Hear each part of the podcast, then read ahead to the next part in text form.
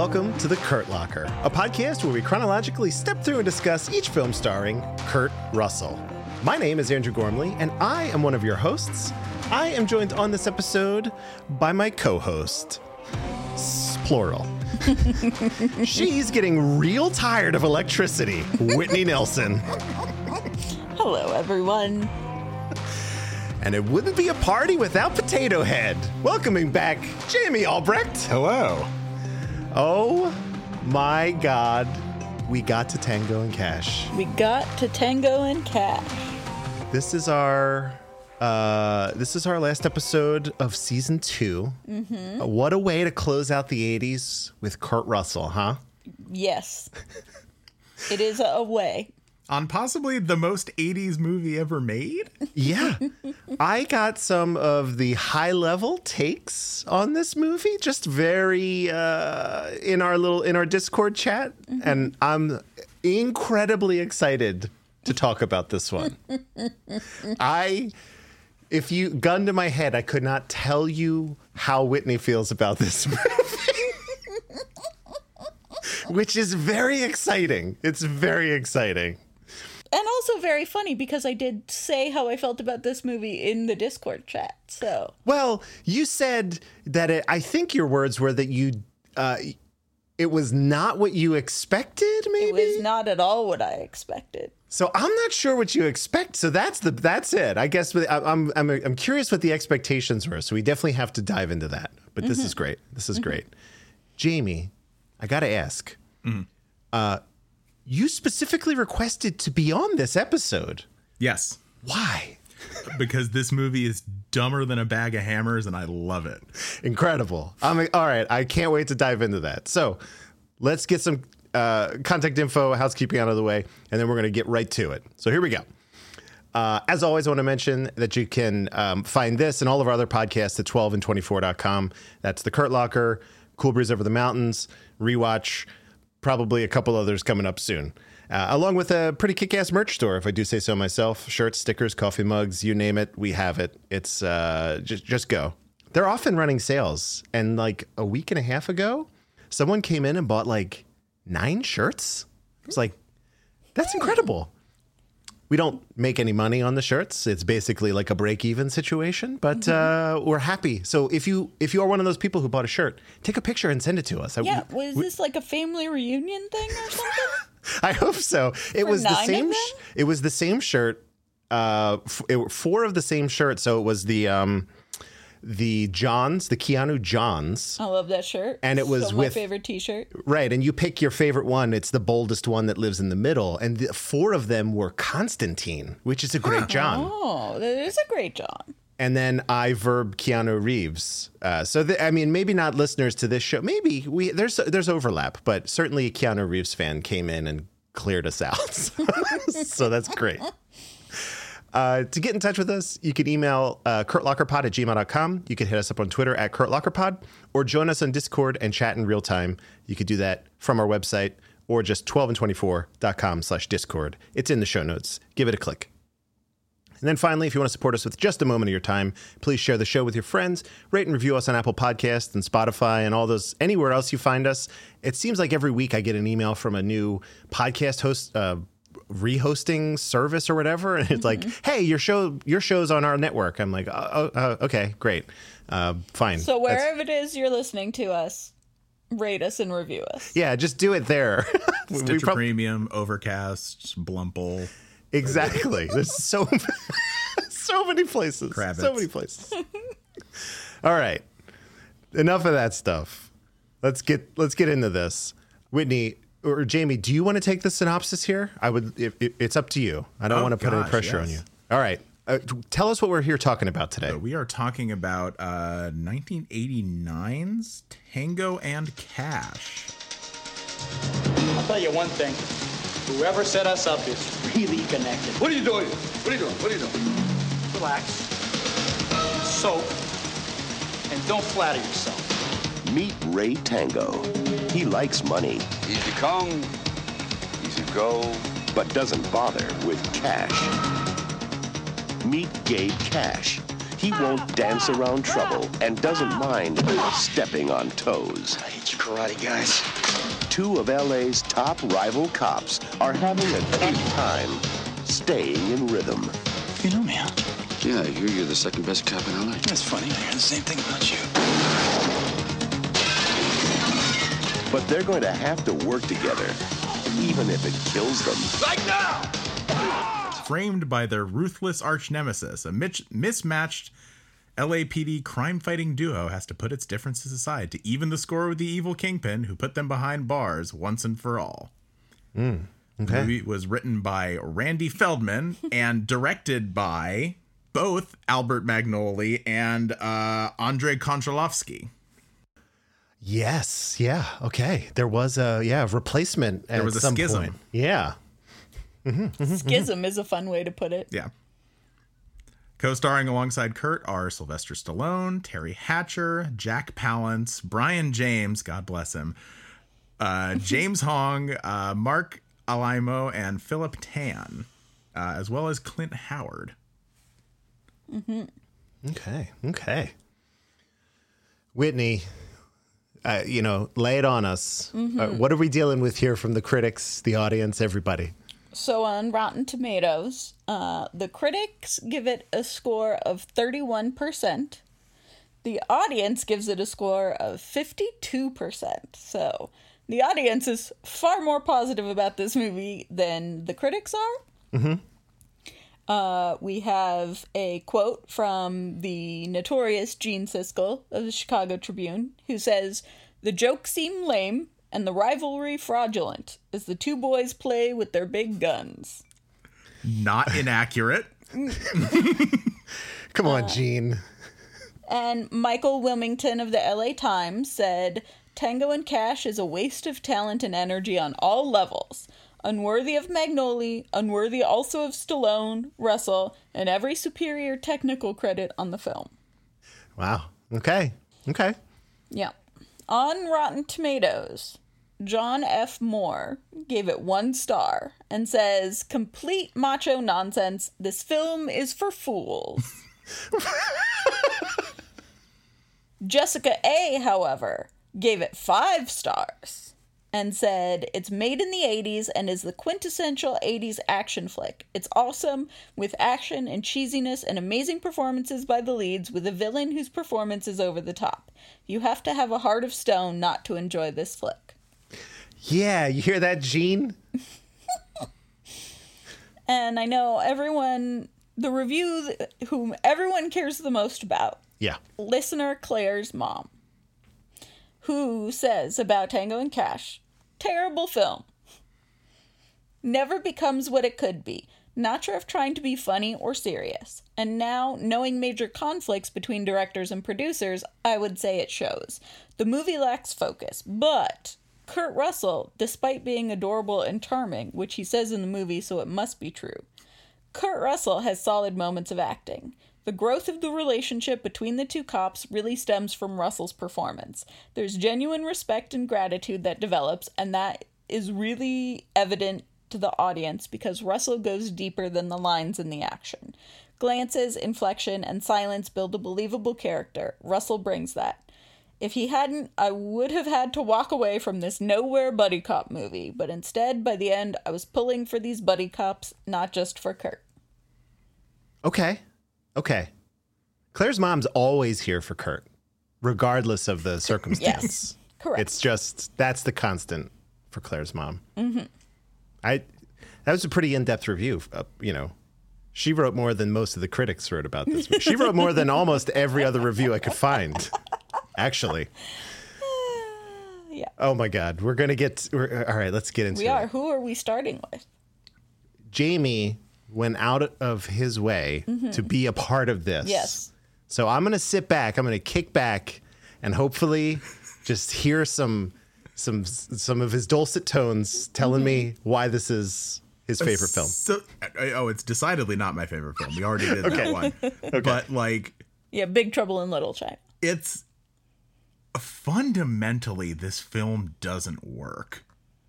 Mm-hmm. Like it has so many weird disparate parts. I have it very much feels like it was written by an eight year old. and I love there are a handful of movies that I know that feel like that. Uh, if you've ever seen Miami Connection, that is another one of them. Yeah. Where it's just like, yeah, they go to a strip club and no one's naked because I don't know what sex is. Yeah, and and she dances around in a leotard and plays the drums on Uh-huh. stage like they do in most strip clubs. or like here's here's two cops and one of them's a slob and one of them's like my dad and that he's a banker and and there's It wasn't who you would think. If you- I was, if uh, that's what I was thinking the whole time. If you described this movie to somebody, you told me who was in it, Mm-hmm. and you give them those descriptions, Yes. I th- I would have had it reversed. I had it wrong. I think that might be the number one reason why this movie is not what I expected. you expected Russell to be the the clean cut The, Well, the I stocks didn't guy. I didn't know it was like an odd couple sort of a thing. so the hmm. th- it's uh, also barely an odd couple movie because it's quipping cop quipping cop Right. right. Um, there's no real like- difference between them Bad cop, worst cop? Not really. Just no not even they're equally bad So I was definitely expecting something more like Rambo, which I always expect when Sylvester Stallone is in it. I've heard that Rambo is a pussy. Um. So Um.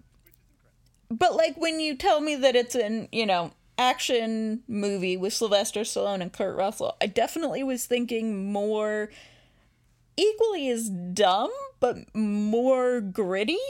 Maybe. I don't know. I was not expecting this at all, and I definitely would never have guessed that the buttoned up cop would be Sylvester Stallone. yeah. Uh huh. No, that tracks.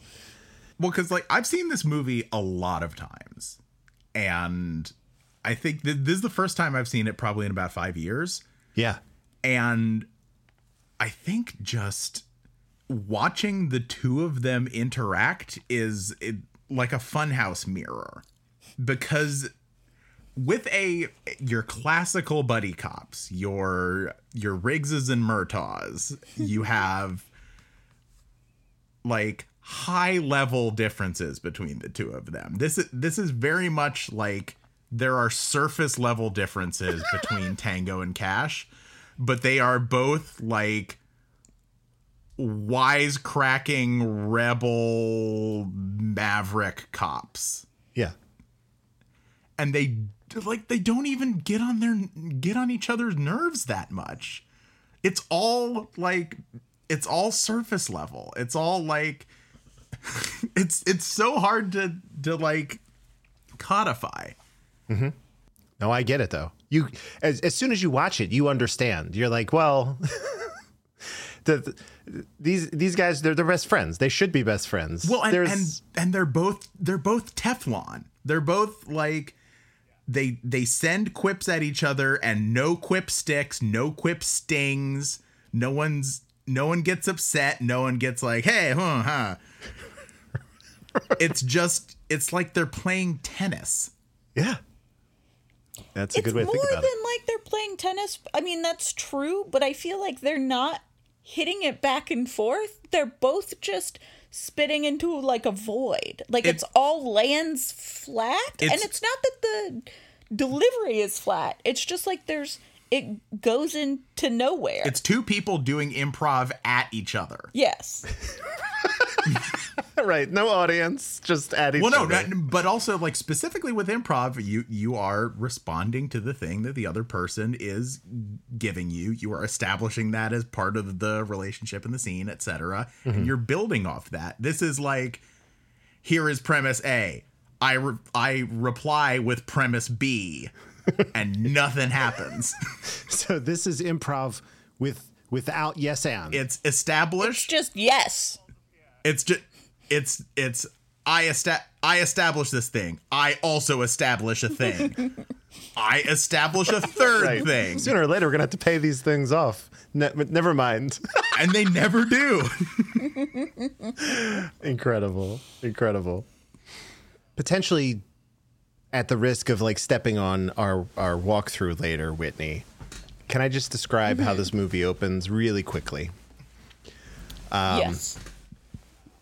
We are in media res. There is a car chase happening. Sylvester Stallone stops a tanker truck by nearly shooting the the driver, forcing him to brake so hard that they the both the driver and the passenger Fling yeah themselves out of the through the, driver's- windshield. They go through the windshield.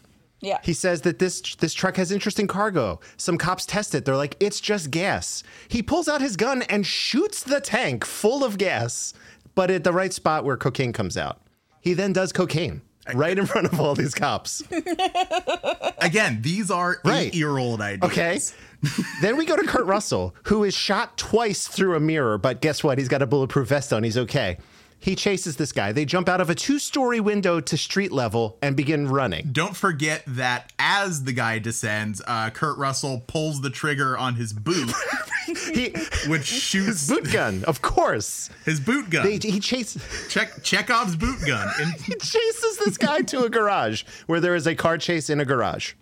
The guy gets in a car. Kurt Russell steals a car from a Russian man. With a bunch of presents in his hand. He crashes into a car where people are having sex. Random Yeah. titties pop up for, you know, because it's the 80s. Whatever. just running through a gauntlet of dangling fluorescent Yes, bulbs. it- the truck is knocking them down. He is exploding them. There's sparks everywhere. He catches this guy by hitting a car into a car. There's a car, it's m- multiple car accidents. He and then he welcomes the Russian man to America.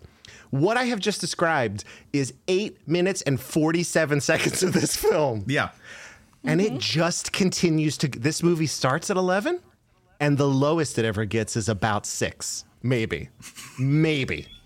It goes above 11 often, though. It, Yeah. It definitely keeps going whether you were there with it or not. does not care about you. This it does not care about you.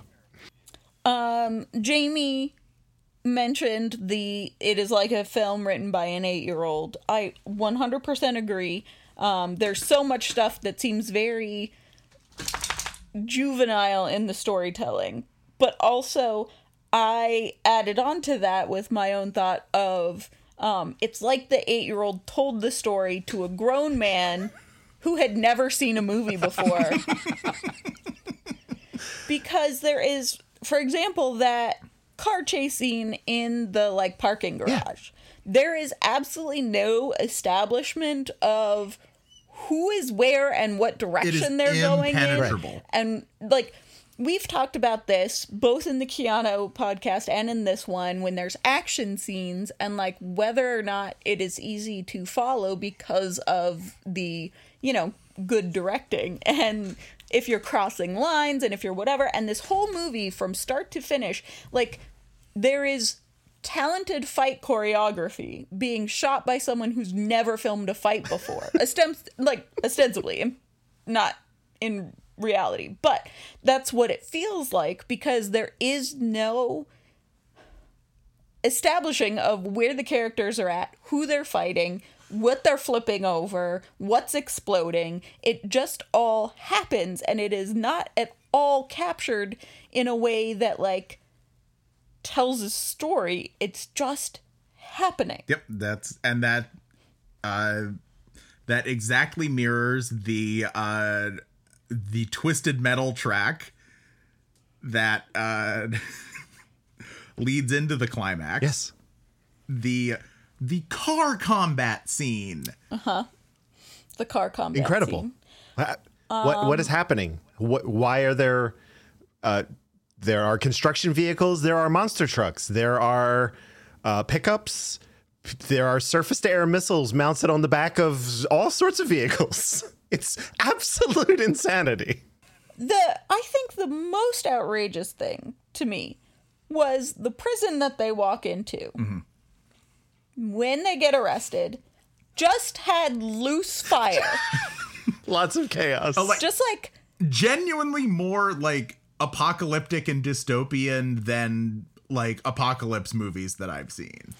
That prison looked like Escape from New York. Like that. I mean, it's, it does look like Escape from New York. It's like raining garbage and like sure, okay, two notorious cops who have put away a lot of people for drug whatever are excited that they're now in jail and they can, you know, exact their revenge. Sure, okay, that's fine. I'll buy all the, the garbage raining down. But literally, there's just fire. Fire. There's fire on the floor. There's fire on the wall. There's like a a, a bum can, trash can. But they're like, there's people working their normal jobs. their security Yeah. guards and whatever who are just walking past this fire. Like, this doesn't bother me that my job is on fire. It is a movie where there has literally not been a single second yes. Like Well, there, there was no there's from the no reflection. There's no like hang on a minute. There is a grain silo slash water tower in the prison. What? Yeah. Who's storing grain in a prison? You never know. Or water. You never know. Nobody is the answer. This is also getting into the uh the behind the scenes-ness of uh this film in that uh it was a a John Peters production. Uh John Peters notorious as the man who was so insistent that the Nicolas Cage Superman movie feature a giant mechanical spider Oh yes. Okay. I'm familiar with that it was then put into the film Wild Wild West. right. This guy's got some opinions on And, things. well, and and those those like those breathless. I I have had this thought, but literally no no thoughts around it. just No just need to see supplemental thoughts. Yeah. Like robot spider, make it happen. why? I was married to Barbra Streisand. I don't know why Sylvester Stallone had a career. I don't understand it. He is not. He has no charisma. He's not magnetic. okay. Sylvester Stallone has both magnetism and charisma. It's just that this role is decidedly not playing to his strengths. Well, so that's part of it. Is I I have not seen some of his like biggest films. I've seen Rocky. We should watch Cobra I've because not seen Cobra. Cobra is basically this movie but played completely straight. and that's kind of what I was expecting. Hmm. In this movie, being that it's so wacky and like Claire's mom said, is it a comedy? yes. Is it gritty Yes. action? Like what Yes. where does it fall? There's no answer. Um, it is a comedy. That's I- the thing. It's just the like the most tonally varied comedy comedy I've ever seen. Yeah, you need. I think you need to be on like nine wavelengths. But if you are on those nine wavelengths, I was laughing this entire movie. Oh, the, the movie is objectively hilarious. Yeah, I mm-hmm. could not stop laughing. I, I- I mean, and out loud for some of the things that happened in this film. Anytime Brion James opens his mouth to do the, single worst British accent I have ever It's heard. It's not just the the accent that's terrible. It's the like, "Oi, governor, what a wanker." It's it's like it's like he was trying to do a British accent again, like like Whitney had said about being written by somebody who had never seen a movie. He's doing a British accent By for somebody- somebody who's never heard a British accent. yeah, or He's true just one. had a British accent explained to them. yeah, that's wonderful. That's that's actually that's right on. That's right on. the whole thing with the you know electric wires was very funny i enjoyed that quite a bit I genuinely thought that I had conflated this movie and Lethal Weapon because there is also a An electric. like, yeah. prison uh inverted hanging electrocution scene in that movie. Yeah. but anyway sylvester stallone i have not seen some of his like biggest films or or best roles um but the couple that i have seen recently i'm like this you would literally have a dummy with a tape recorder in it providing as much entertainment as Sylvester Stallone does. He doesn't bring anything to this role. Yeah, no, I really really I have strong feelings about it. All right. All right. Everyone else like just chewing the scenery. Jack fucking Palance. Okay. Jack fucking Palance indeed. Right? Basically, this dude got the same role twice in a year because he uh, he did this same exact thing in 89 Batman. It's the same guy. I mean, he gets offed by the Joker pretty quickly, but it's the same exact role in almost the same exact room. Truly. But uh, 100% less mice. right. This he kept trying to make this analogy work and oh, I Oh, was the just mice. He had an entire lucite table built to support this analogy. but and, and it still didn't really it was just again, the, The most bad guy bizarre. really likes mice. Everyone. What is Jack Palance's If you haven't plan? watched the movie, he really loves his mice. Jack Palance's plan. He's got two cops that are futzing in on his cocaine and weapons rackets. He's gonna get them framed for murder. Classic. Literally Good times. destroying, or not destroying, taking off the market a tanker truck full of cocaine. Unimaginable amounts of cocaine. So getting them framed, classic. Good thing to happen. Uh getting them transferred from minimum security prison to mad maximum security prison. nice.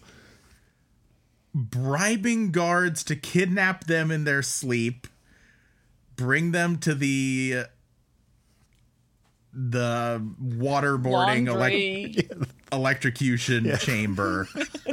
Freddy Krueger's boiler room. It doesn't matter. What, what use whatever visual works best for you. not killing them there, uh-huh. having them escape, not killing them after they escaped.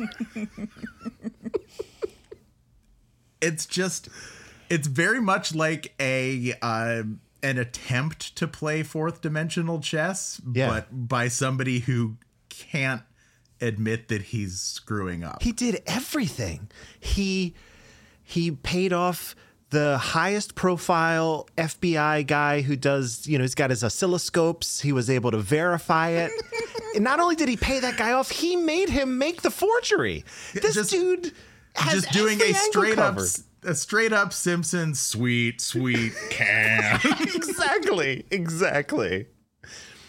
But the guy thought ahead about every single thing except how to kill these two. You're absolutely right. well, and it's it's very much Well, and he's asked, why don't you just kill them? Right, but that multiple would be times. too easy. That would that would make my relationship with the police very bad. Yeah. Like your relationship with the police is apparently very good in that you are able to spend this money to send in a squad like a squad to the most obvious frame up in history switch to uh, the the the like get them to switch prisons get the prison guards to look the other way it's it's again it's it's a it's a plot really element that nobody thought sec- th- thought twice about What I really don't understand is why, because it's so clearly set up when they're entering the prison, and every single prisoner is like, oh, one of you two put me in here. That, like, it's the first act of being in the prison should be him just assuming that prisoners are going to kill them. Yeah. Like in the shower, in the cafeteria, or whatever. It should not be taking them out of their cells in the middle of the night to go to this basement to be put in sacks and dropped into the laundry room and then electrocuted and waterboarded. well no remember the first act of them being in prison was uh the two of them showering and uh comparing dick sizes and Mm-hmm. Yeah.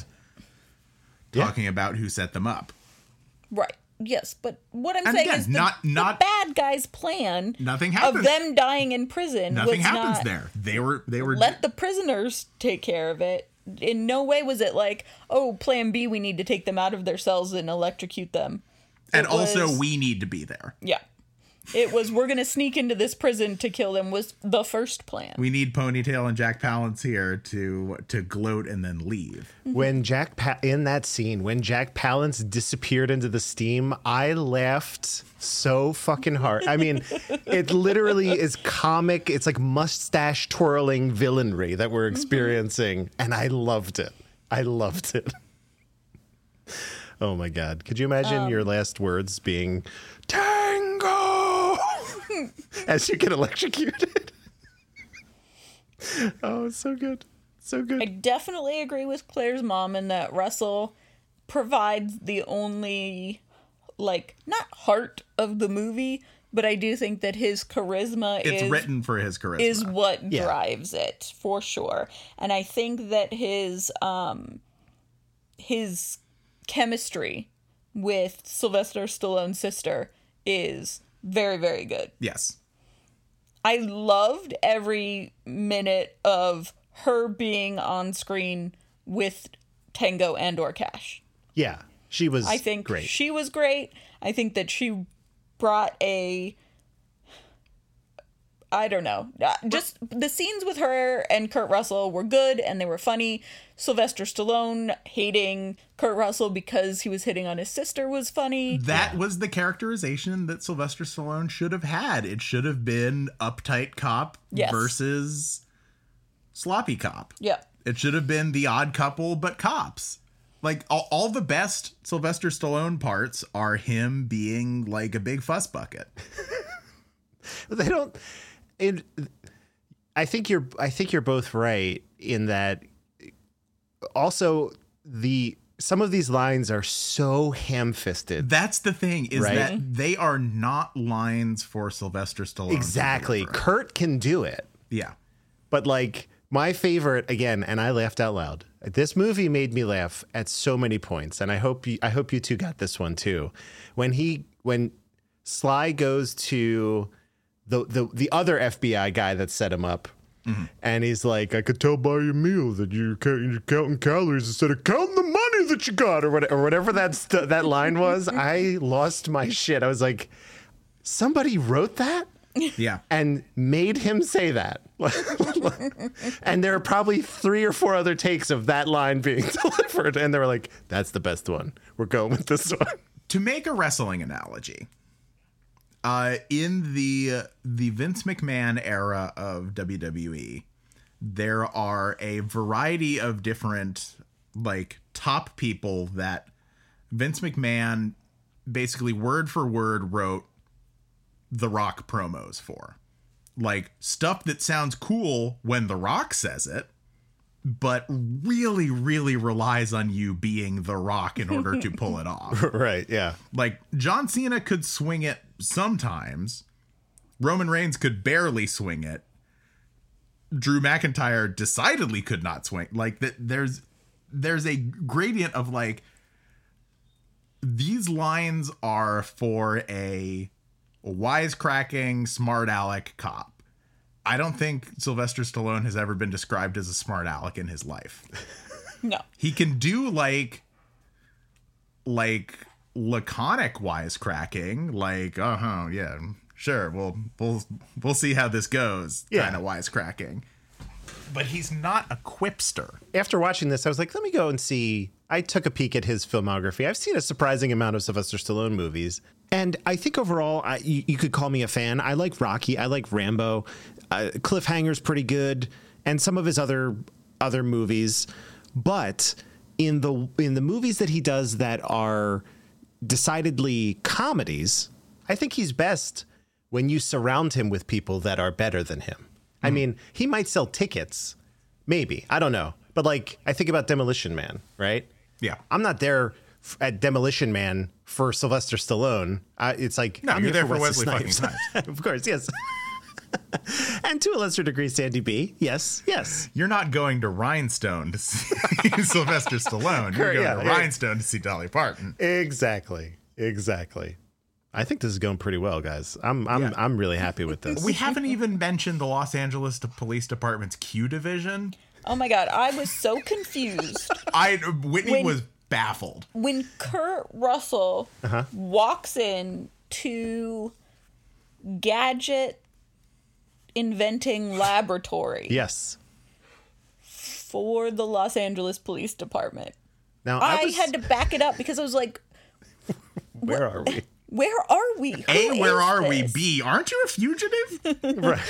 Well, that's the thing is, I was so convinced. First of all, the LAPD would not be inventing a dog with a gun in its inside of it.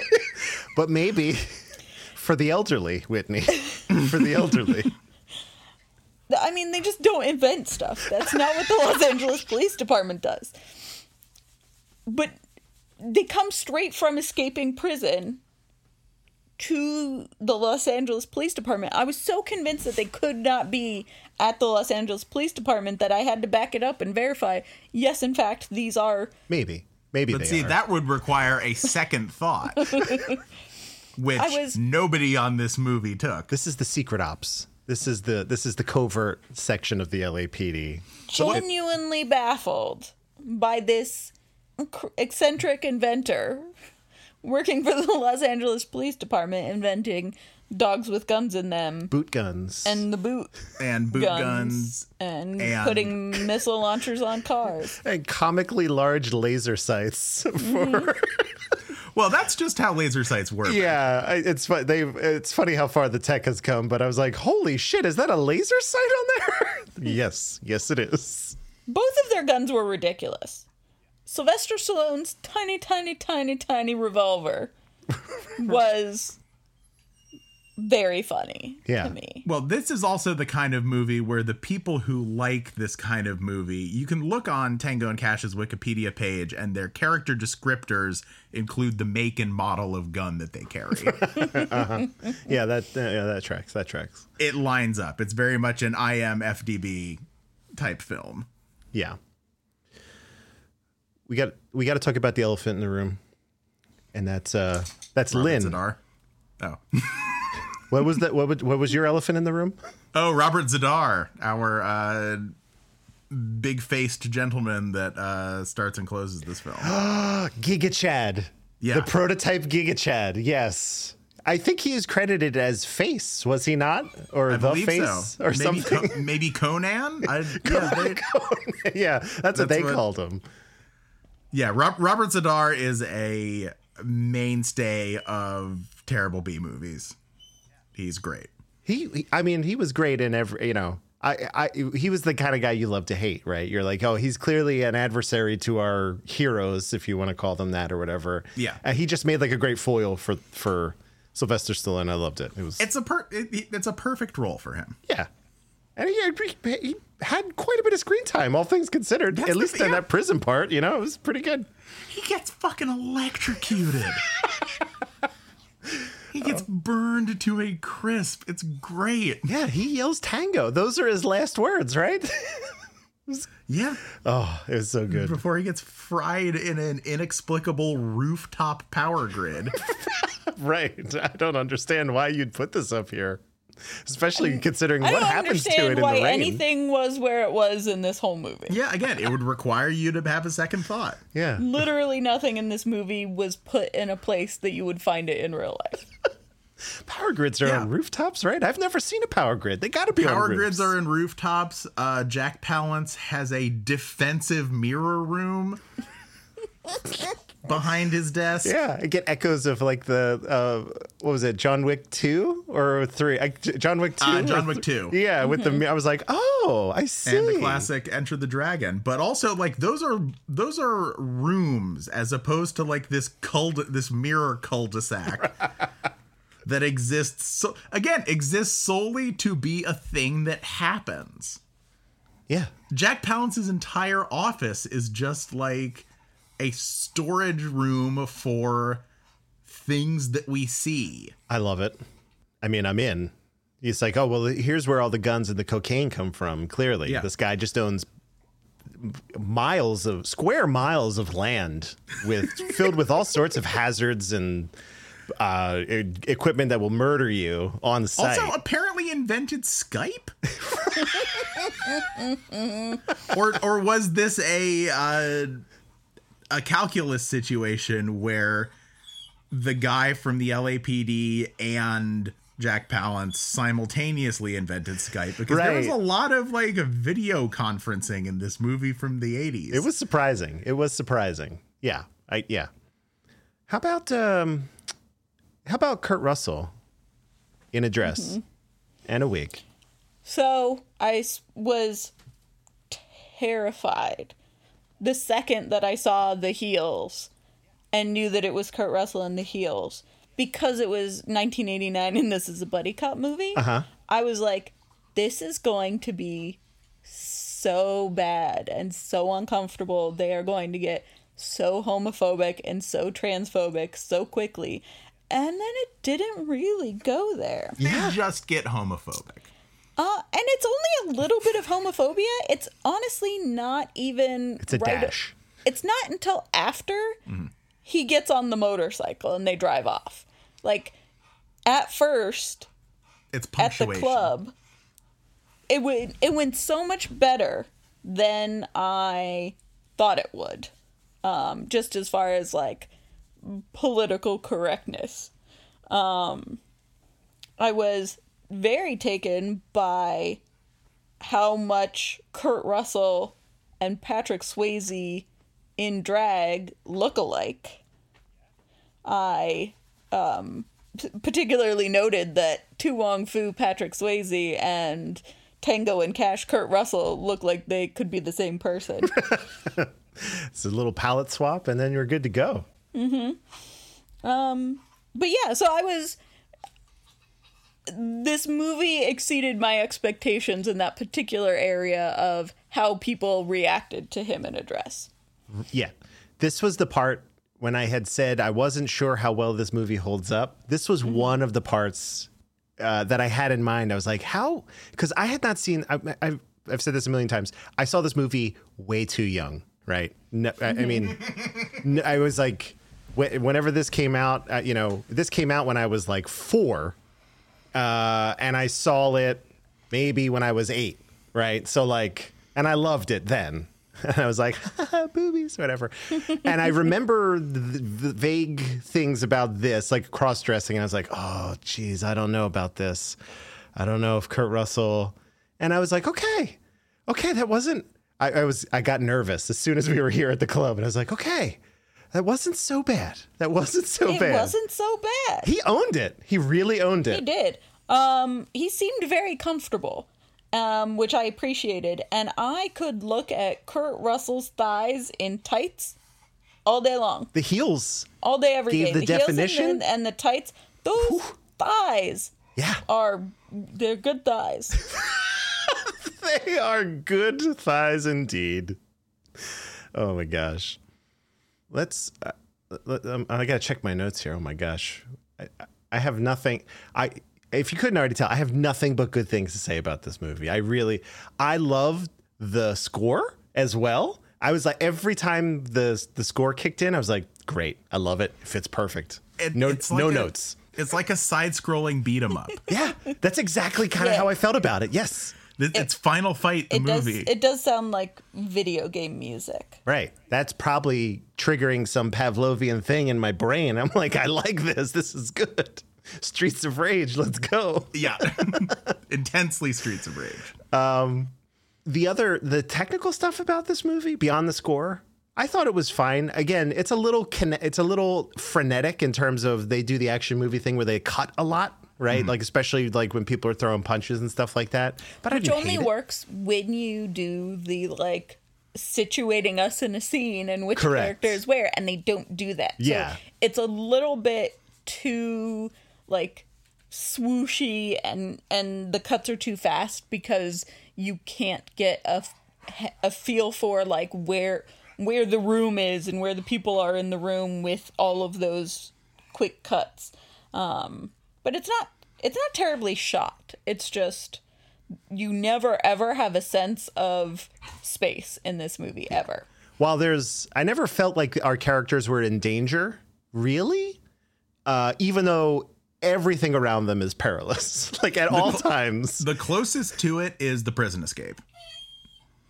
The prison, the prison escape was do- like the the narrative beats of the prison escape. Yes. are fabulous. The tunnel. You mean the tunnel? Like when they're getting through the tunnels to the to the roof and all that stuff? Yeah, and then uh, they they kill his friend. They roll him down Yeah. the tunnel, and then turn the blades back on. that was like- awesome. Yeah, I love that. And then the the sliding down the electrical wires. It's like it. It was definitely the the most the most competently put together part of the movie. right. I don't know how far those electrical cables stretched. Hmm. All I know is that both of them let go about 20 seconds too early. They fell from a great height. I was like, holy shit, I would have held on much longer. So I will say we did not actually ask the question, does this movie work for you? Yeah. Um, you just answered it. oh my god.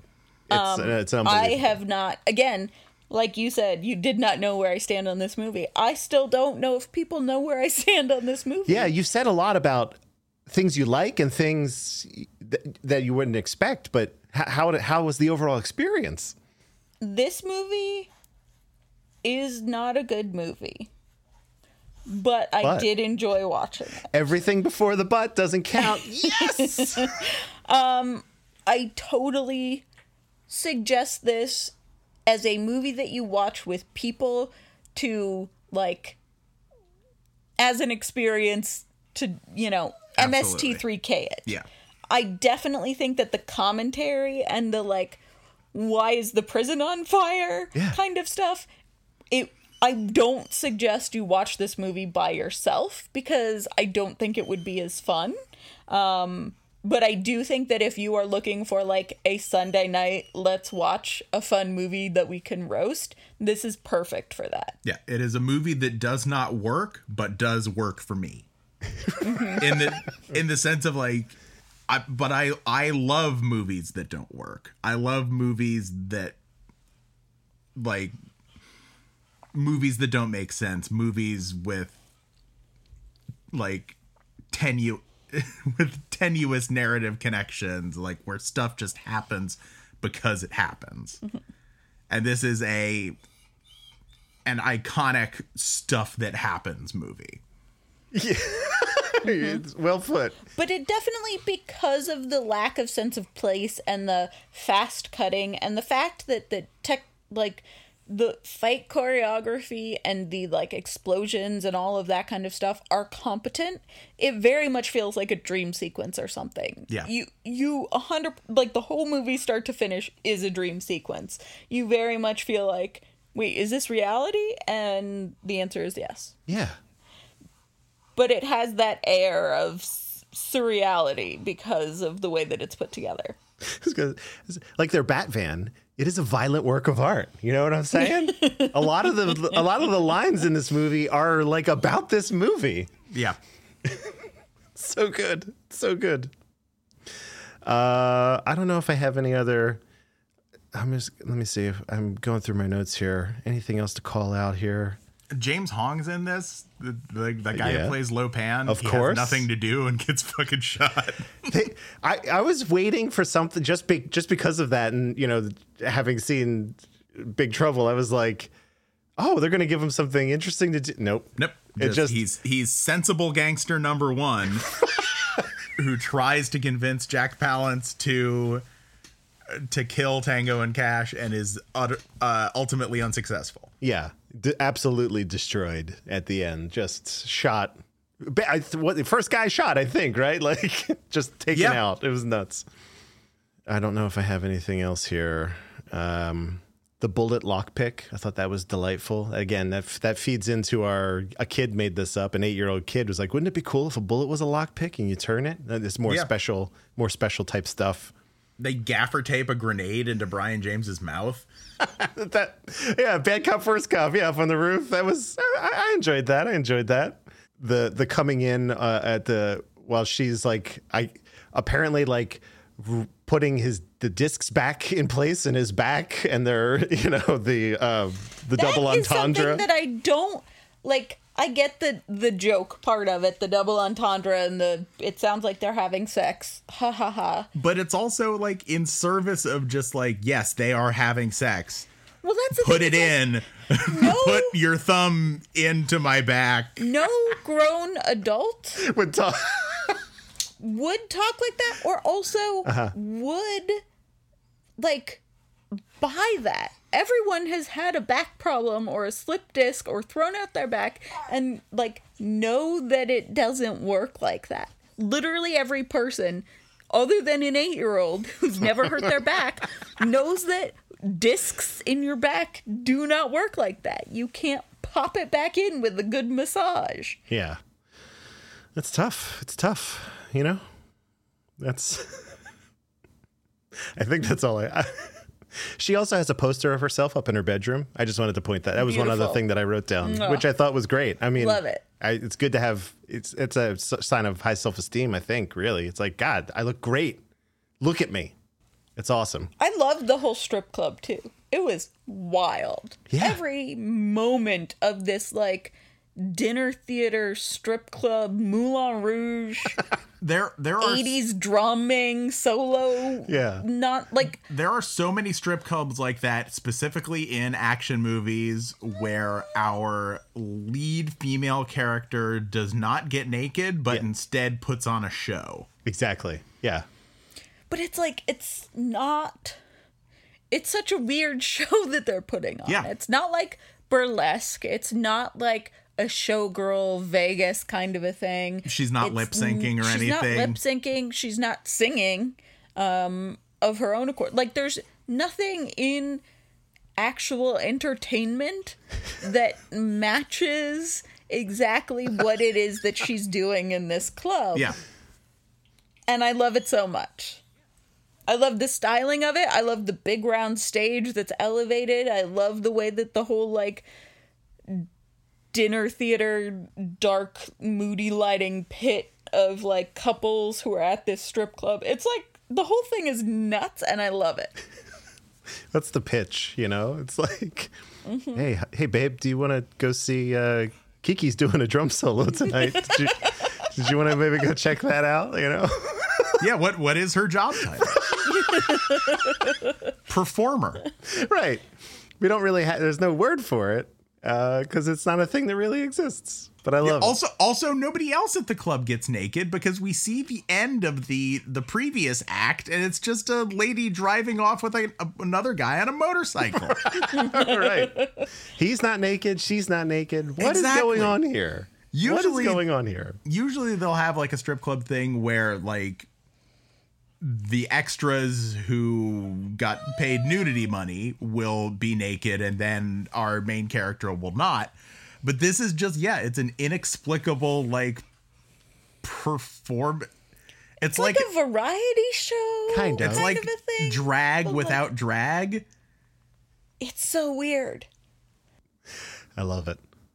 I enjoyed I enjoyed every minute of it too though, Whitney. Good call. Good call. Oh my gosh. Um I'm looking here. I think we covered it. Um there um oh, yeah, that's right. There is one more thing. A brief moment of is he hot in this one? if you just want to know what movies is he pretty in, that's a heavy burden for me alone to bear. Maybe just his character in the last one bugged me enough that I didn't think he was as dreamy.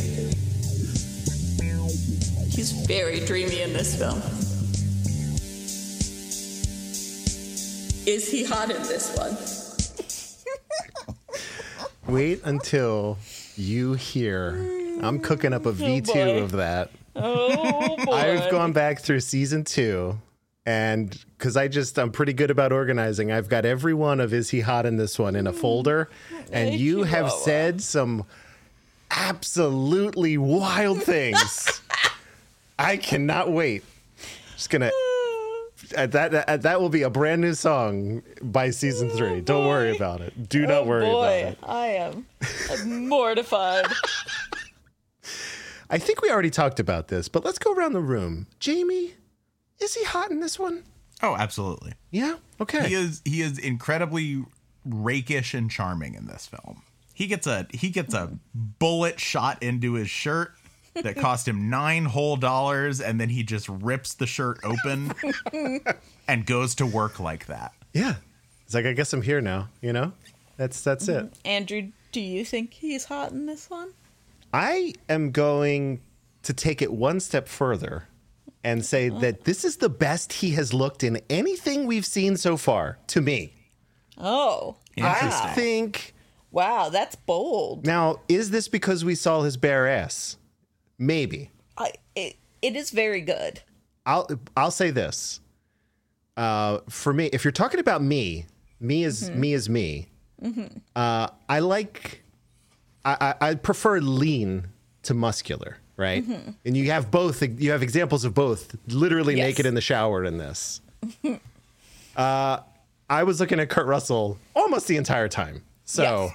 I think this is There's the best. no, honestly, no reason to look at Sylvester Stallone in that. Sylvester Stallone looks pretty good in the shower. Yeah, he is. Um, the, Sylvester Stallone goes through these periods where he's like, I mean, later in his life, like now, like when he wants to be, the dude is fucking jacked. And I know that that's supplements and all sorts of other stuff. No, Whatever. yeah, thi- this He's is like a bag of ropes. this is ambient jacked. yeah, it's between Rockies, right? This so is he's functional. probably Functional. Well, also specifically, I think this is between Rambo's two and three, okay. Yeah, that and yeah, Rambo two is probably the biggest that he like. That that's shirt off, machine gun, shooting people with exploding arrows. Rambo. Yeah. So, uh, all that is to say, uh, he looked great as far as I could. Ser- his hair was absolutely hair was majestic fucking in this. It was it was a, a return to form. It very much was. This is this is when you picture Kurt Russell. Yeah. This, This is the length of This is the feathery mullet that you think of. It is of a same caliber to uh, Escape from New York and Yes. Big Trouble in Little China. Very that, much so. That nebulousness of hair. Yeah. So I know that I, I tend to just te- agree most of the time and say yes or no. Uh, In the case of winter people, not so much. But I I'm gonna um, the foot goes down for this one right now. This is the best he's ever looked. Okay. For me. Well, that's that's a bold stance. I don't think I can go that far. That's okay. I cannot either, but I respect it. yeah. I will say he is hot in this one. 100%. Okay. Period. Uh, my dog does not like that. Just hearing our dog whimper. That's okay. It's a special I am cameo by honest. Buddy. Um, yeah, I definitely uh like I said, the thighs and tights, like just the whole slow pan of the legs and heels and tights mm-hmm. very much highlights the the like excellence of his legs and his thighs. The the shower, the butt, very good. Just in general, it is I don't think it's the hottest that he's been. Um mainly because I spent too much of the movie going what is happening?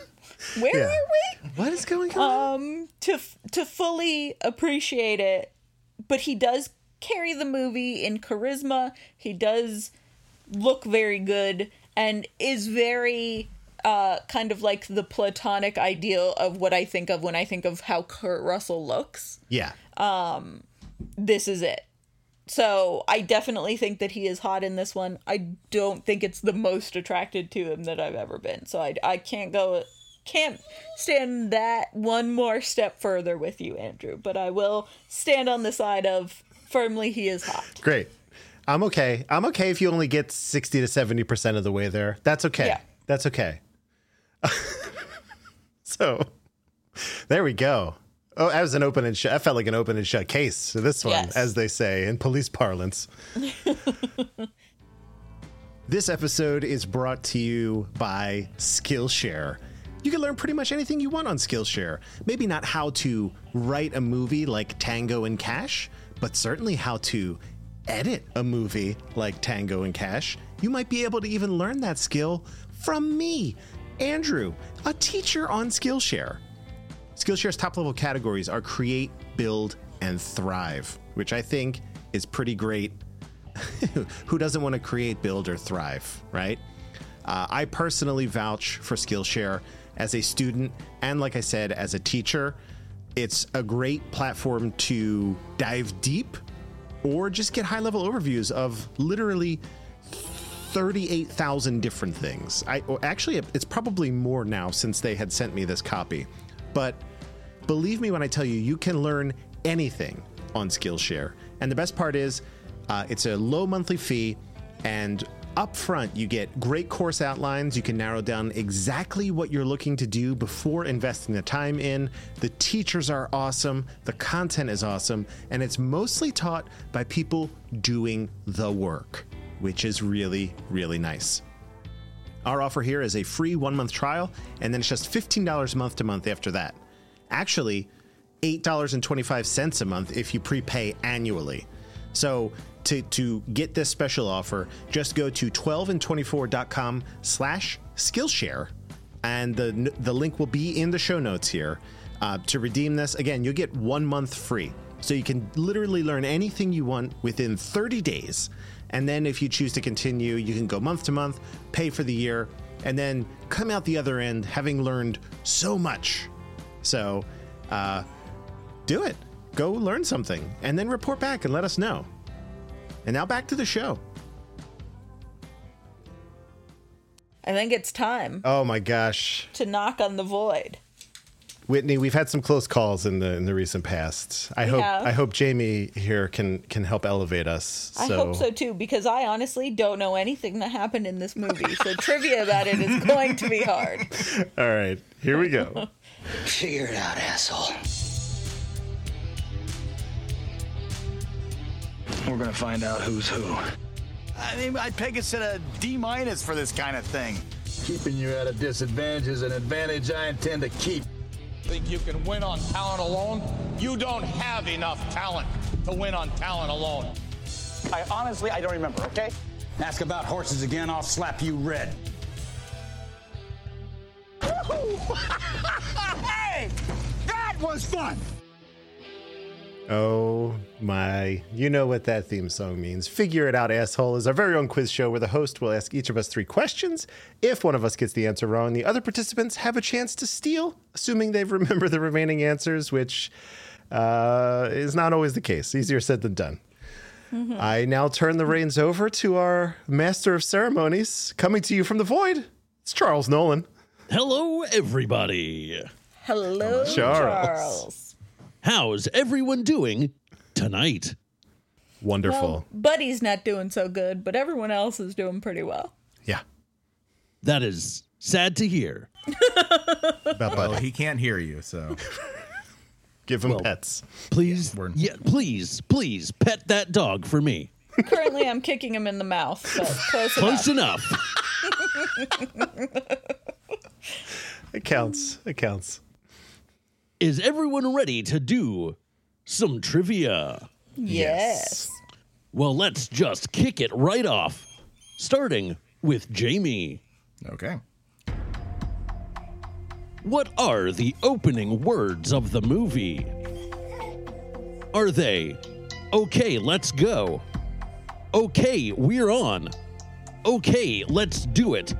Or okay, let's rock.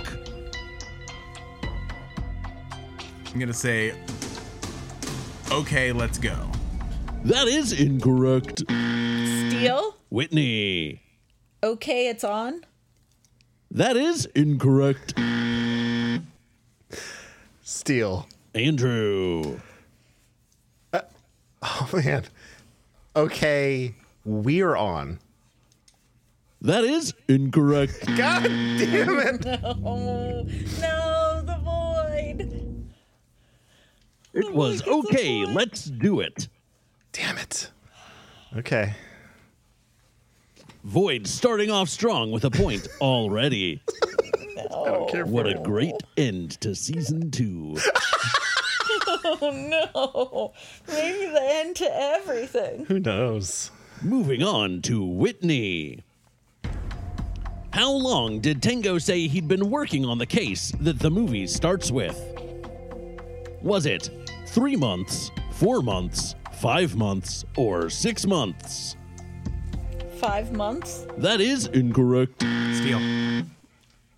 I could not tell who that was. It was Jamie. Jamie, take it away. Three months. That is correct. Nice. Because he says three months a whole lot in this movie. He does. All right. Moving on to Andrew.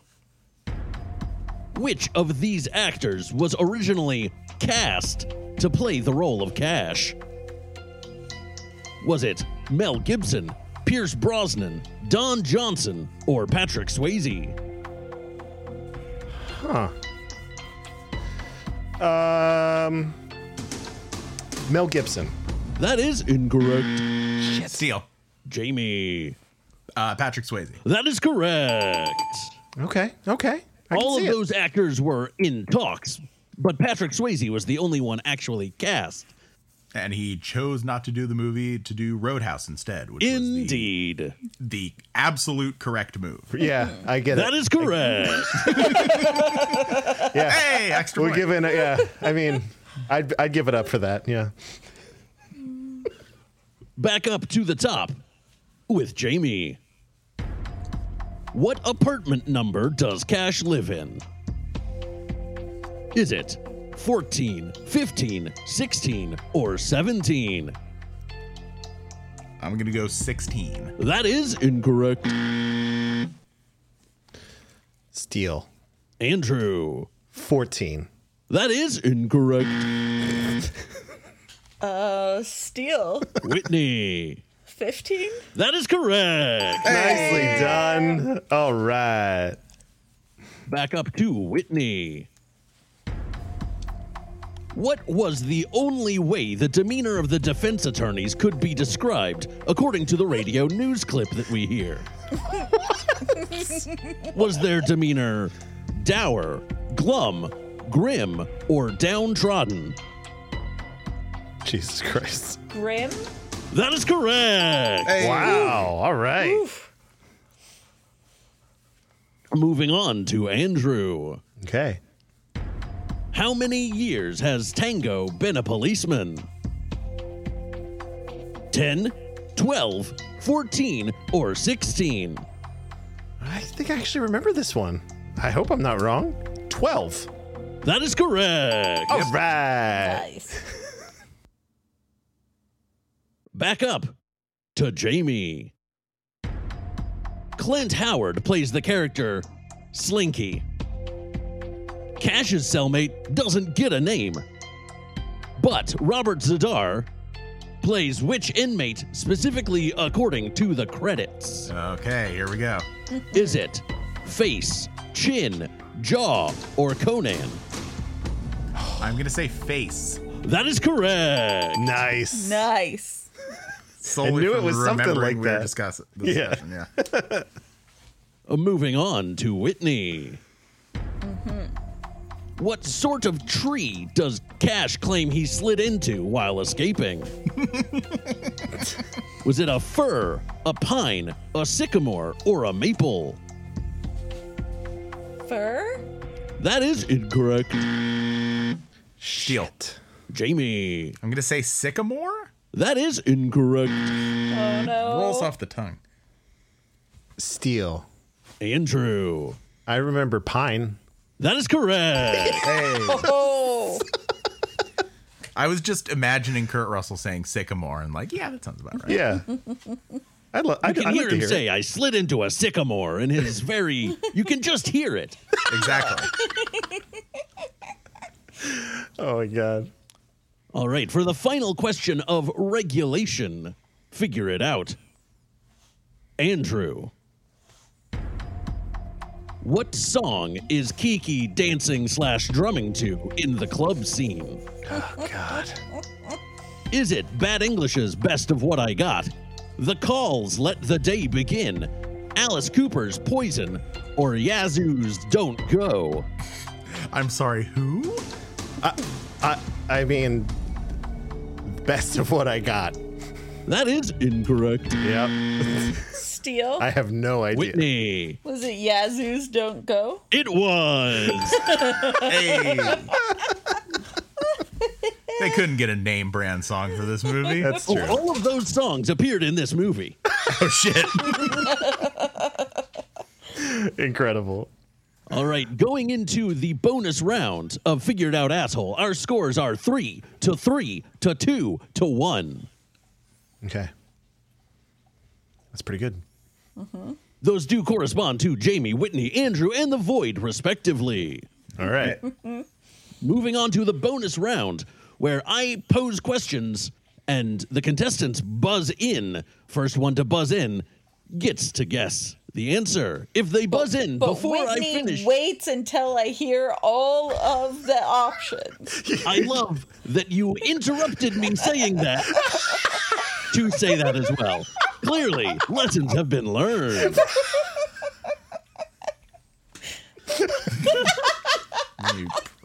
All right. Let's hear everybody's buzzer sound, starting with Jamie. Boop. Amazing. Whitney. Me. Andrew. And the void sounds like this.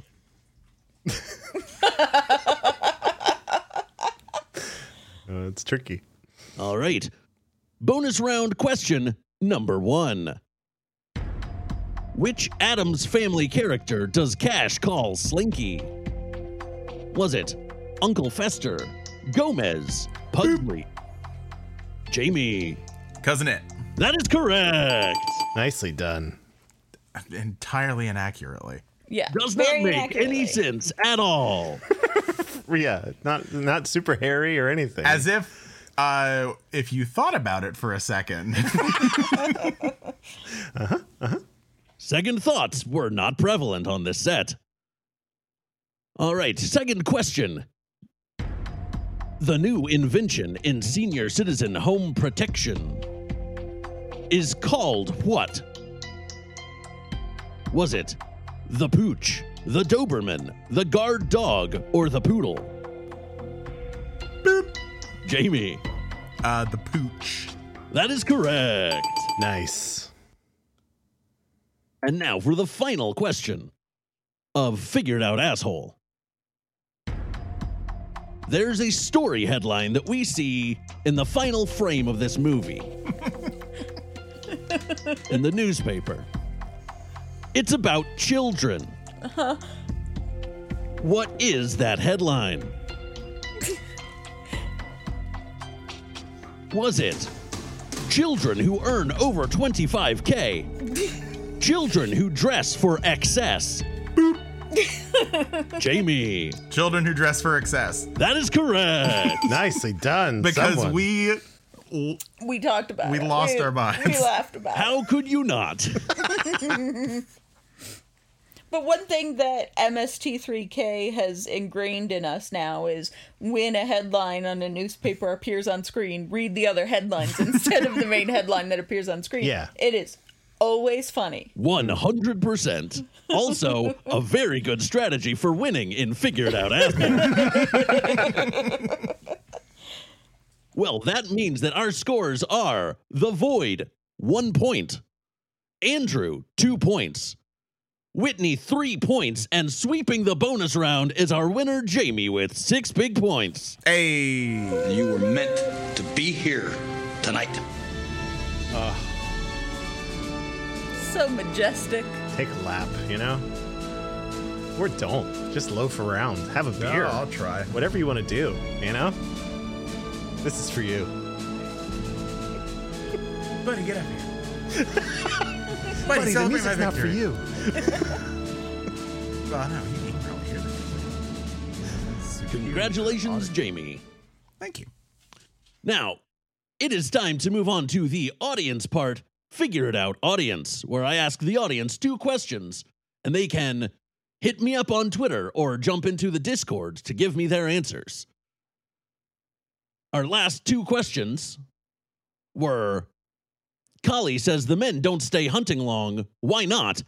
And on a scale of 1 to 10, how gross is Cole? Uh-huh.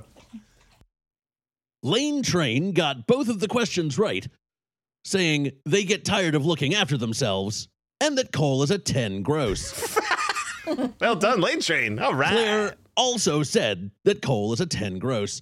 I would have taken any number 10 or higher. Yeah, he's like a 20 gross. Yeah. He's I had a thousand listed as the answer, but Oh my god. for our figured out audience questions for Tango and Cash. What is Cash's date of birth? And what is the name of the sound lab where the audio expert Skinner works? Hit me up on Twitter at the Nowlin, T H E N O W L I N. Or if you're in our Discord, simply ping me there with your answers, and you'll get shouted out on the next episode if you are correct. Charles, did you like this movie? I, I, I. I don't know. Perfect. That's Fair a perfectly enough. no-acceptable reaction to this film. It was Christ. something. it, was, Jesus Christ, this summary is massive. it was a film. Yes. It- it It was mindless fun as long as you knew to be mindless about it. right. As if expectations were calibrated going in. I get that. Yeah, I get that. All right. Well, as always, thank you so much for the the trivia, uh, putting all this together. You know, it's Thank you we- so much for letting me do it. It is seriously a highlight every time we do. I, I, yeah, I laugh harder during this. Maybe, maybe again. Yeah, I laugh when we do this. I laugh the most during this. This is great. I love it. It's my favorite part. I'll be honest.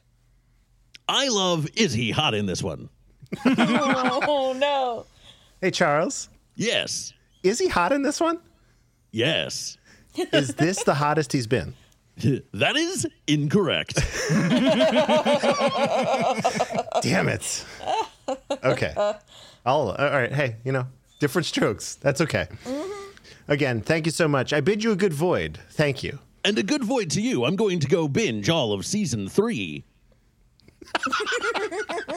Oh, of the okay. I was wait, uh, I was waiting for the, the. Oh, I get it. Okay.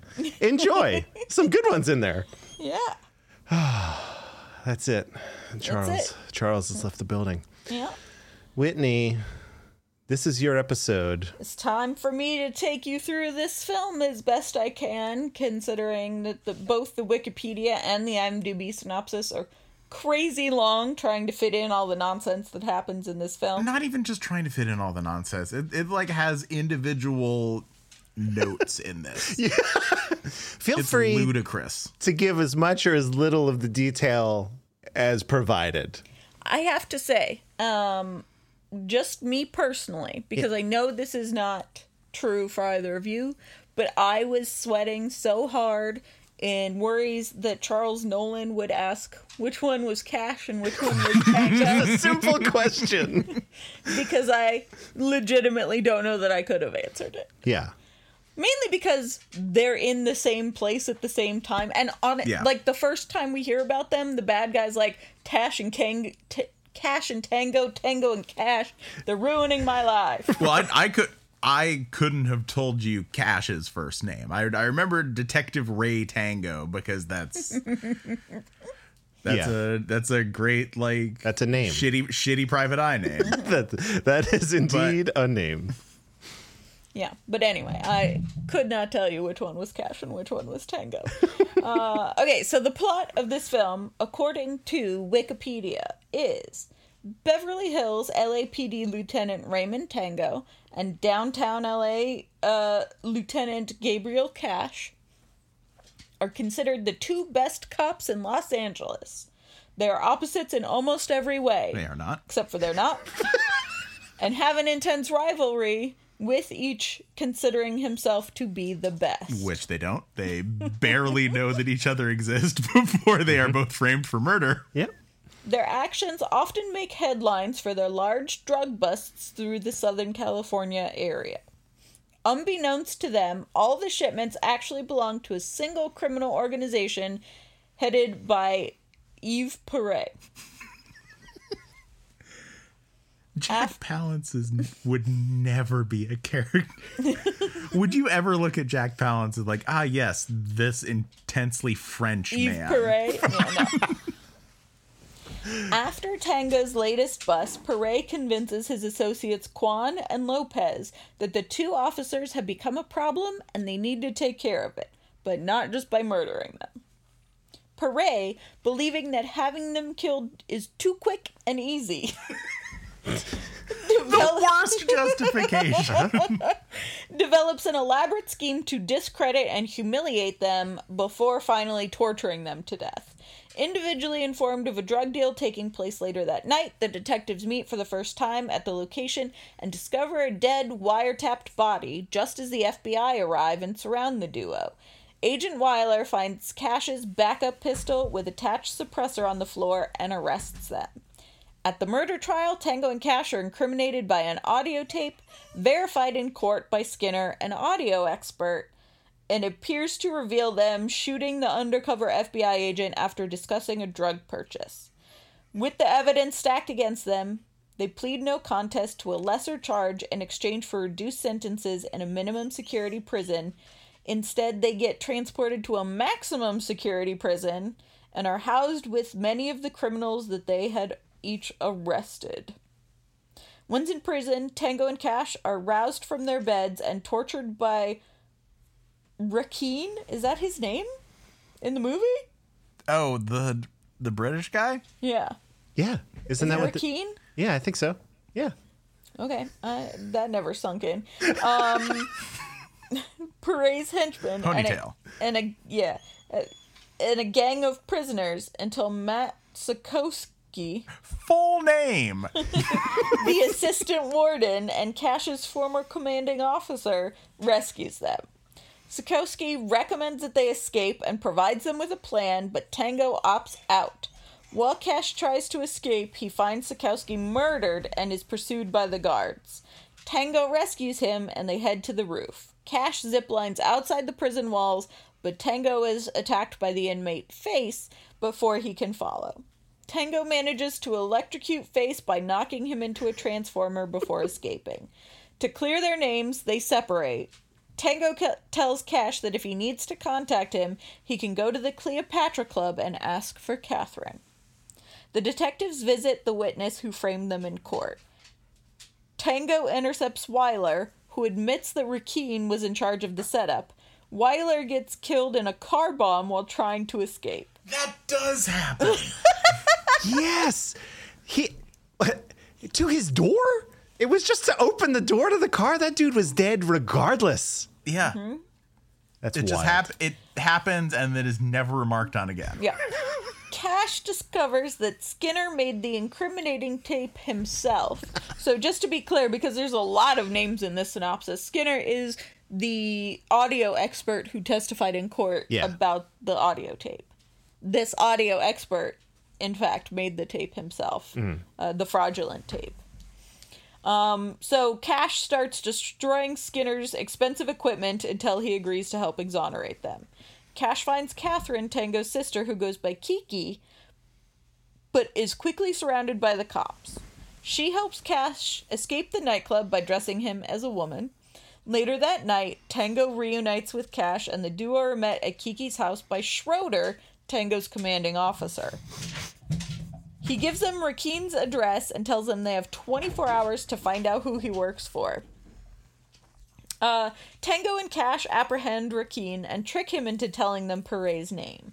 Cash's weapons expert friend Owen lets them borrow a high tech assault vehicle, and the duo storm into Perret's headquarters to confront the crime lord. However, Perret has kidnapped Kiki and starts a timer that would trigger the building's automatic was an- procedure. this does all happen, yes. After killing Perret's core security personnel and fellow crime lords, Requin appears, holding Kiki at knife point. He throws her aside to fight the detectives hand to hand, and Cash kills him. Perret appears in a hall of mirrors, holding a gun to Kiki's head.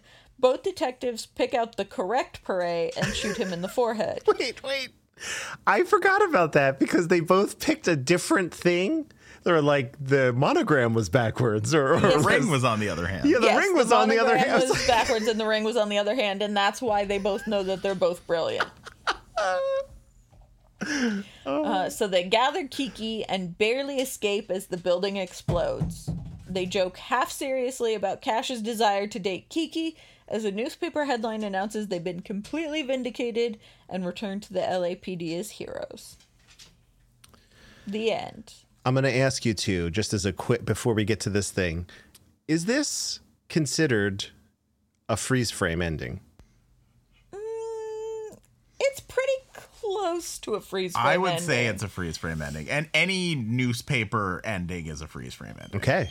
That makes our third freeze frame ending in a row. We've had three of these goddamn things now. so I just wanted to ask because I, for, I forgot about that. The high five, and then it turns into the newspaper article. Okay. Freeze frame it is. Freeze frame it is. Jamie, do you ultimately recommend this film? Absolutely. But also specifically in the circumstances that Whitney recommended, Yes. like Yes, with don't watch this movie by yourself on your phone. This is a very silly and poorly made movie that is only enjoyable if you go into it knowing that it's very silly. Yeah. Okay. All right. But if you go into it knowing that, yes, I recommend this film. I'm gonna, much like my opinion on Kurt Russell, I'm gonna strip this down quite a bit. Uh, oh no, is he hot in this one? If you, if if I recommend you run to your couch and put this on. If you like dumb action movies, right, and not dumb like, I can't even really think of like another one that's this dumb. Uh, I can think of one that is exactly this dumb. What is it? Uh, it is a movie called Showdown in Little Tokyo. That sounds and it is basically okay. it's basically this movie except it stars Dolph Lundgren and Brandon Lee. Wow, what a cast though. Hmm. Okay. Yeah. Uh, if you want uh, Brandon Lee saying uh, before, uh, if we don't make it, just know you have the biggest dick I've ever seen on a man. I didn't know I needed that. Uh, this movie is like 85 minutes long. It's incredible. It has like one musical sting. It's yeah. All right. It captures a lot of this the Tango and Cash energy of like what what the fuck is happening? Good. All right. So yes, I do recommend you go see this, uh, however you can. Uh, I think it's streaming for free on a couple places, maybe Amazon Prime. Uh, if you, I, I think it's worth. I think it's worth the time. You know, and again, if you could watch it, the more people you can get to watch it, the better. If any of this sounded compelling to you, what we talked about, any of these things, someone, uh, Kurt Russell in drag, He has a gun in his boot. a boot gun, a dog gun, A dog gun, I think, is probably the most compelling thing we've said. A, a car combat scene. right? They get Like trucks with missile launchers on them. It's like a prototype of the Tumbler in Batman almost. Like it's uh, it's like but a van if you could imagine. It's quite good. It's so quippy. It's so quippy. I love it. I loved it deeply. Now we're going to get to something incredibly interesting and potentially chaotic. Uh, we'll start with Jamie on this one. Um, and I don't see your list on here. this Well, whole Kurt Russell movie ranking's all fucked up. Anyway, I've only I've only done two, and this isn't as good as Big Trouble in Little China. right, but you put the other Carpenter. I believe you told us what your top three or five were. It, it- it's basically the Carpenter films, right? And then yes, uh, is it Big Trouble? Uh, the Escape from New Big Tr- York and the Thing. No, Big Trouble thing, Escape from New York. I think. Okay, and this would be like four. And then what's oh, what's the one that we hated?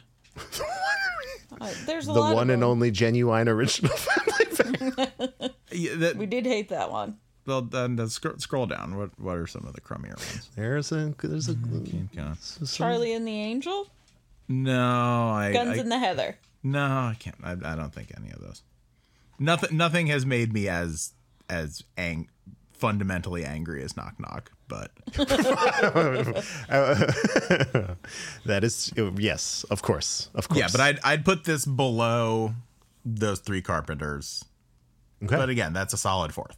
all right. There are definitely Kurt Russell movies that I have watched with Whitney that I didn't have strong opinions on that I would take below this. Okay. All right. Whitney, your list is in order. There are no is in order. duplicates. Everything's We've- we've accounted sorted for. it out. I have fixed it. Mm-hmm. Where are you going to put Tango and Cash? I am also going to put it at number four.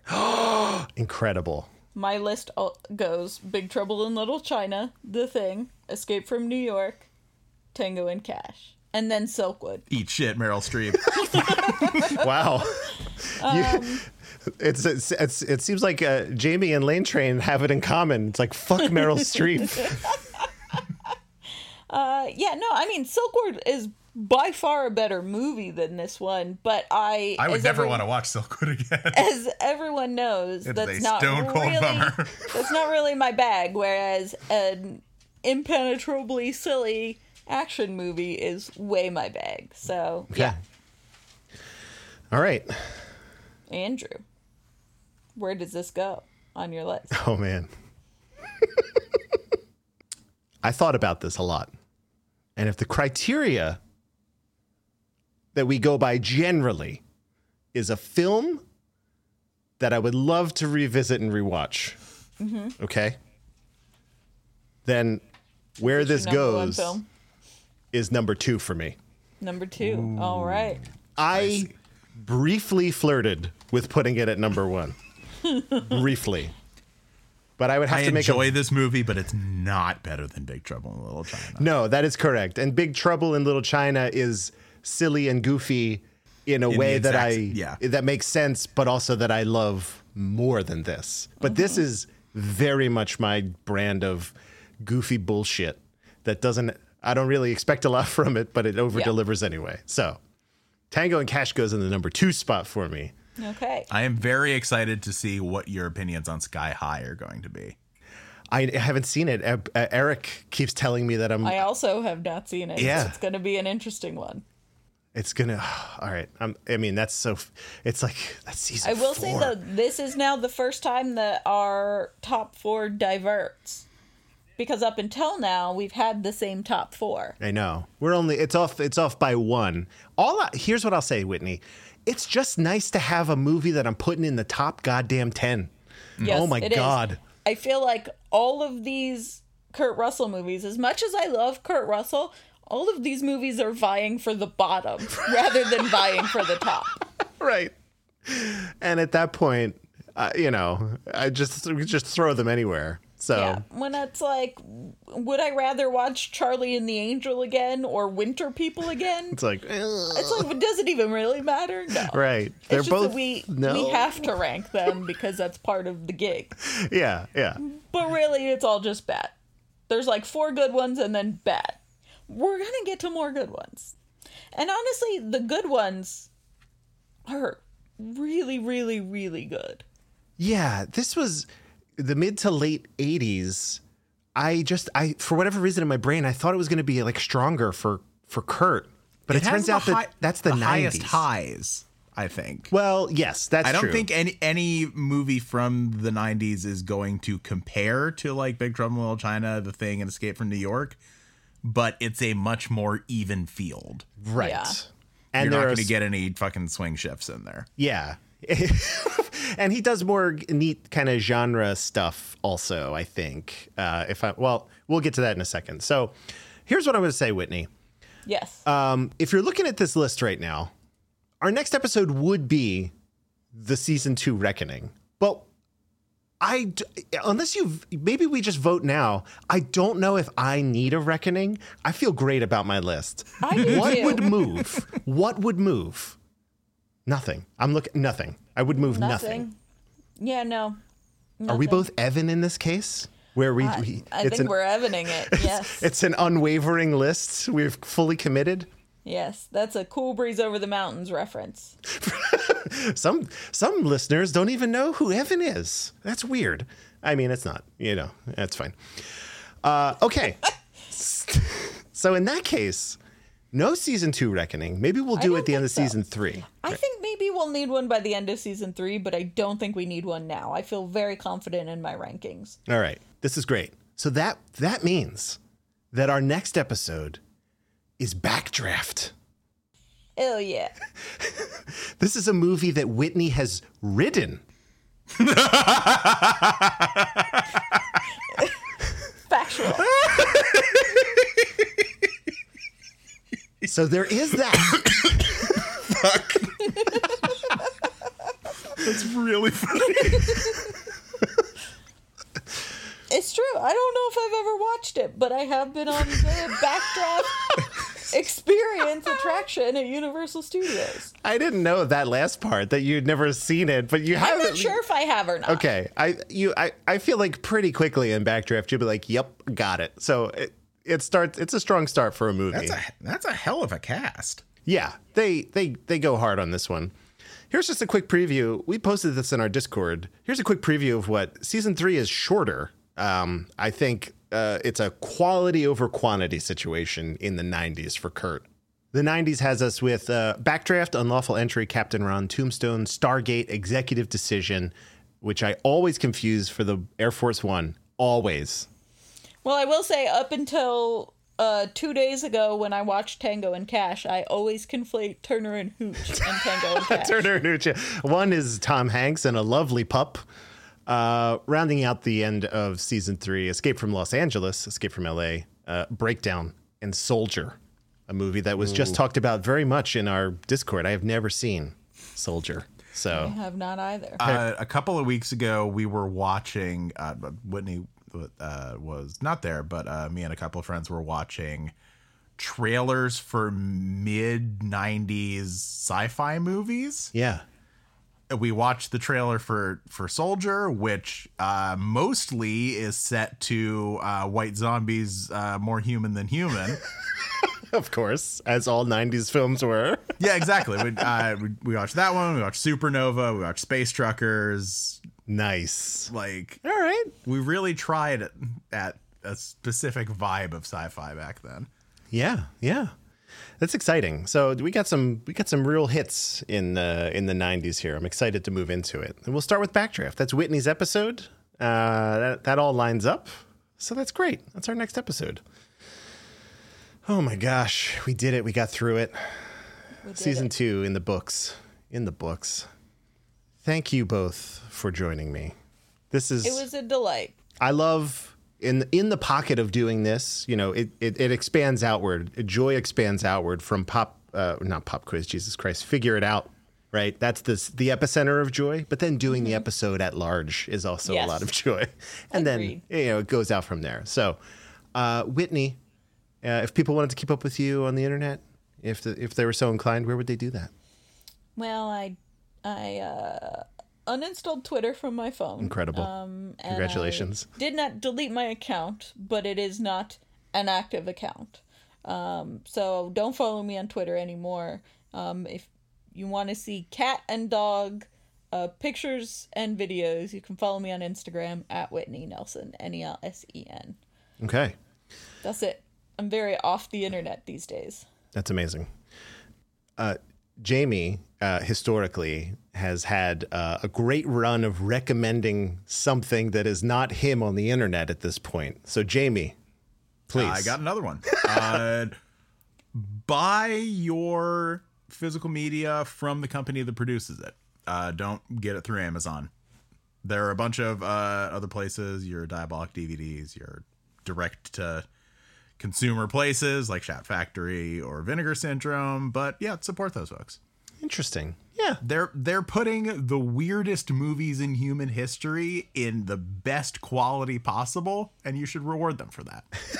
right. That's admirable. That is an Vinegar admirable. Syndrome specifically does a lot of like buying old dead stock of films and editing it together for the for a final cut or finding movies in dumpsters and saving them kind that kind of stuff. Yeah, Uh, I just I just bought a a movie from Vinegar Syndrome with a like James Bondy spy that has a baboon sidekick.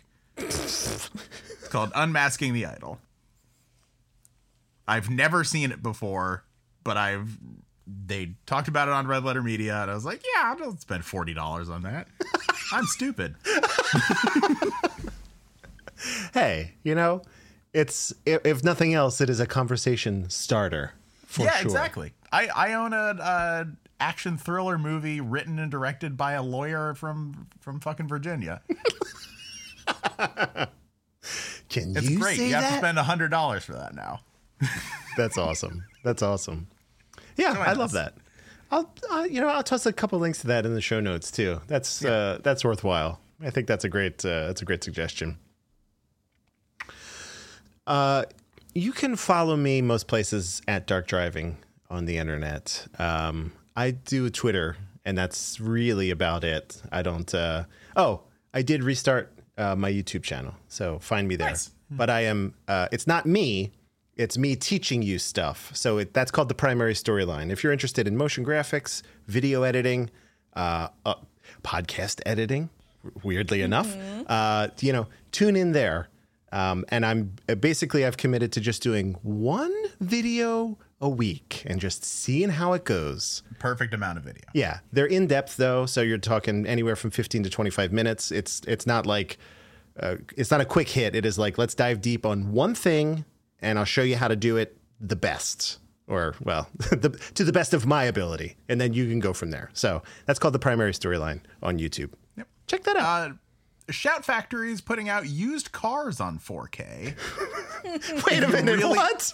if you really needed to see that movie in the highest resolution possible. I'm gonna I, again. once again, I will go to bat for used cars and say they jumped a fucking car over a moving train. They did do that. It was incredible. It was one of the best stunts I've ever seen. so you can see that and a bunch of ladies' tops go off. in Yeah, Beautiful 4K resolution. sure. If in you HDR, the the colors of the fucking California desert and also ladies' boobs. it'll just pop, it'll just be some next level stuff right there. my god. Look, if you aren't committed to watching watching these movies in the best way that you can, Sure. what are you even doing? Yeah. I Great. mean, since early ones of these, we literally were watching in like 100 resolution on YouTube. Right. It's like wa- someone put a watermark on there. There's tracking issues, all sorts it's of stuff. It's literally like an old VHS mm-hmm. camcorder recording off of a TV screen. A, v, a VCD. Oh, you love it. It was imported. So that's how you know it's good. That's how you know it's good. Yeah. All right. That brings us to the end. I'm going to press a button here. That's pretty low, but you get the idea. You can hear that sweet, sweet theme song. Whitney, Jamie, thank you. Charles, thank you. And thank you for listening and joining us. In the immortal words of Jack Burton, sit tight, hold the fort, keep the home fires burning.